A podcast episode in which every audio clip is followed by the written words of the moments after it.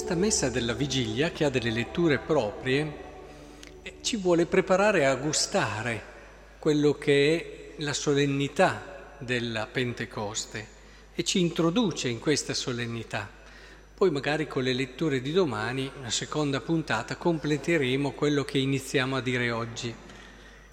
Credo che sia importante cogliere come tutto in queste letture tenda a sottolineare che l'uomo è chiamato alla vita. Ezechiele esordisce così questa bellissima immagine delle ossa che grazie alla predicazione pian piano riacquistano vita e diventano pian piano roba morta, roba che non avrebbe più dato e detto niente a nessuno, torna vita come possibilità. Ecco, questo è quello che realizza lo Spirito, ma come lo realizza? Com'è possibile che noi, tornando a casa dalla messa di oggi, vivendo la Pentecoste, possiamo dire eravamo ossa morte e adesso stiamo tornando a vivere? Com'è possibile che lo Spirito realizzi questo? La lettera di San Paolo ci dice un aspetto molto importante. Fratelli, sappiamo che tutta insieme la creazione geme e soffre le doglie del parto fino ad oggi. Lo Spirito Santo, se agisce bene, genera in noi questa sofferenza. Poi direte, ma come? Lo Spirito Santo genera una sofferenza e dov'è che ci fa vivere? Eh, ma dovete sapere che se dobbiamo vivere, dobbiamo averlo questo vuoto Dobbiamo sentirlo nel cuore questo vuoto, che ci manca qualcosa. Lo Spirito Santo risveglia in noi questa sofferenza che è la sofferenza di chi sente che gli manca qualcosa. Perché come dice la scrittura, l'uomo nella prosperità non comprende, è come gli animali che periscono. Il sentire che ti manca qualcosa vuol dire riportarti ad ascoltare il tuo cuore nel profondo e capire che tu non sei stato fatto per una vita tranquilla, sei stato fatto per una vita bella e piena.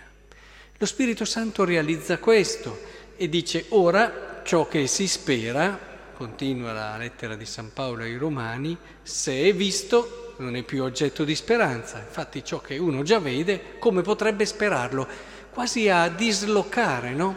Ma tu ti stai accontentando di quello che stai vivendo adesso? ma guarda che non sei mica stato fatto per questo.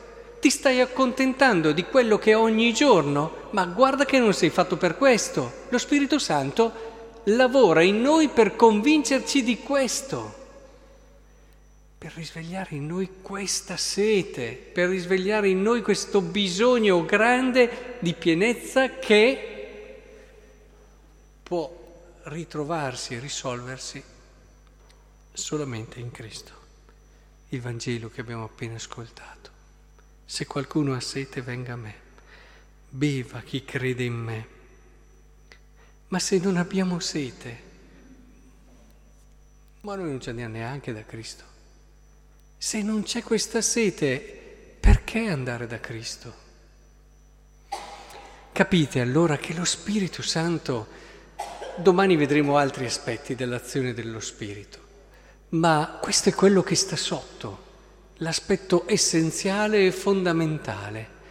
È quello di risvegliare nel nostro cuore la sete di un qualcosa che oggi non possiamo avere, ravvivare in noi la speranza di qualcosa di grande e di vero, inserirci nel sogno che Dio ha su di noi e far sì che il nostro sogno sia sempre più come quello di Dio. Che bello questo, quando davvero non ci bastano le cose che abbiamo e che tiriamo una bella croce su quel proverbio che dice chi si accontenta gode. Ma come siamo evangelici quando lo eliminiamo, questo proverbio dalla nostra vita? E con, quando lasciamo che lo Spirito Santo davvero ci lasci invece il vuoto, il bisogno, il cercare qualcosa, il capire che senza Dio ci manca qualcosa. Perché vedete, se non c'è questo, Dio ce ne ricordiamo solo quando abbiamo bisogno. Lo mettiamo tra i tanti oggetti che abbiamo in casa e allora sì, ogni tanto ah, ho fatto le preghiere oggi, eh, perché se non le faccio non sono tranquillo. Oppure quell'altra cosa, quell'altra cosa, prendiamo i tranquillanti, prendiamo anche un certo rito che ci permette di vivere bene. Non è così. Lo Spirito Santo ci vuole dare la vita e vuole che le nostre ossa ritornano vive. Ecco che davvero il Signore ci aiuti a realizzare questo, che davvero entri di noi e ridesti in noi questa sete, questa passione, questo desiderio, ecco che allora si ravviverà la speranza. E quello che viviamo oggi non ci basterà più e lo gusteremo proprio perché capiremo che è la via, l'anticipo, è quel modo per comprendere il nostro grande destino che Dio, che è un Padre meraviglioso, ha pensato e ha preparato per noi. Coraggio allora, lasciate che lo Spirito lavori e generi in voi questo meraviglioso miracolo di vita.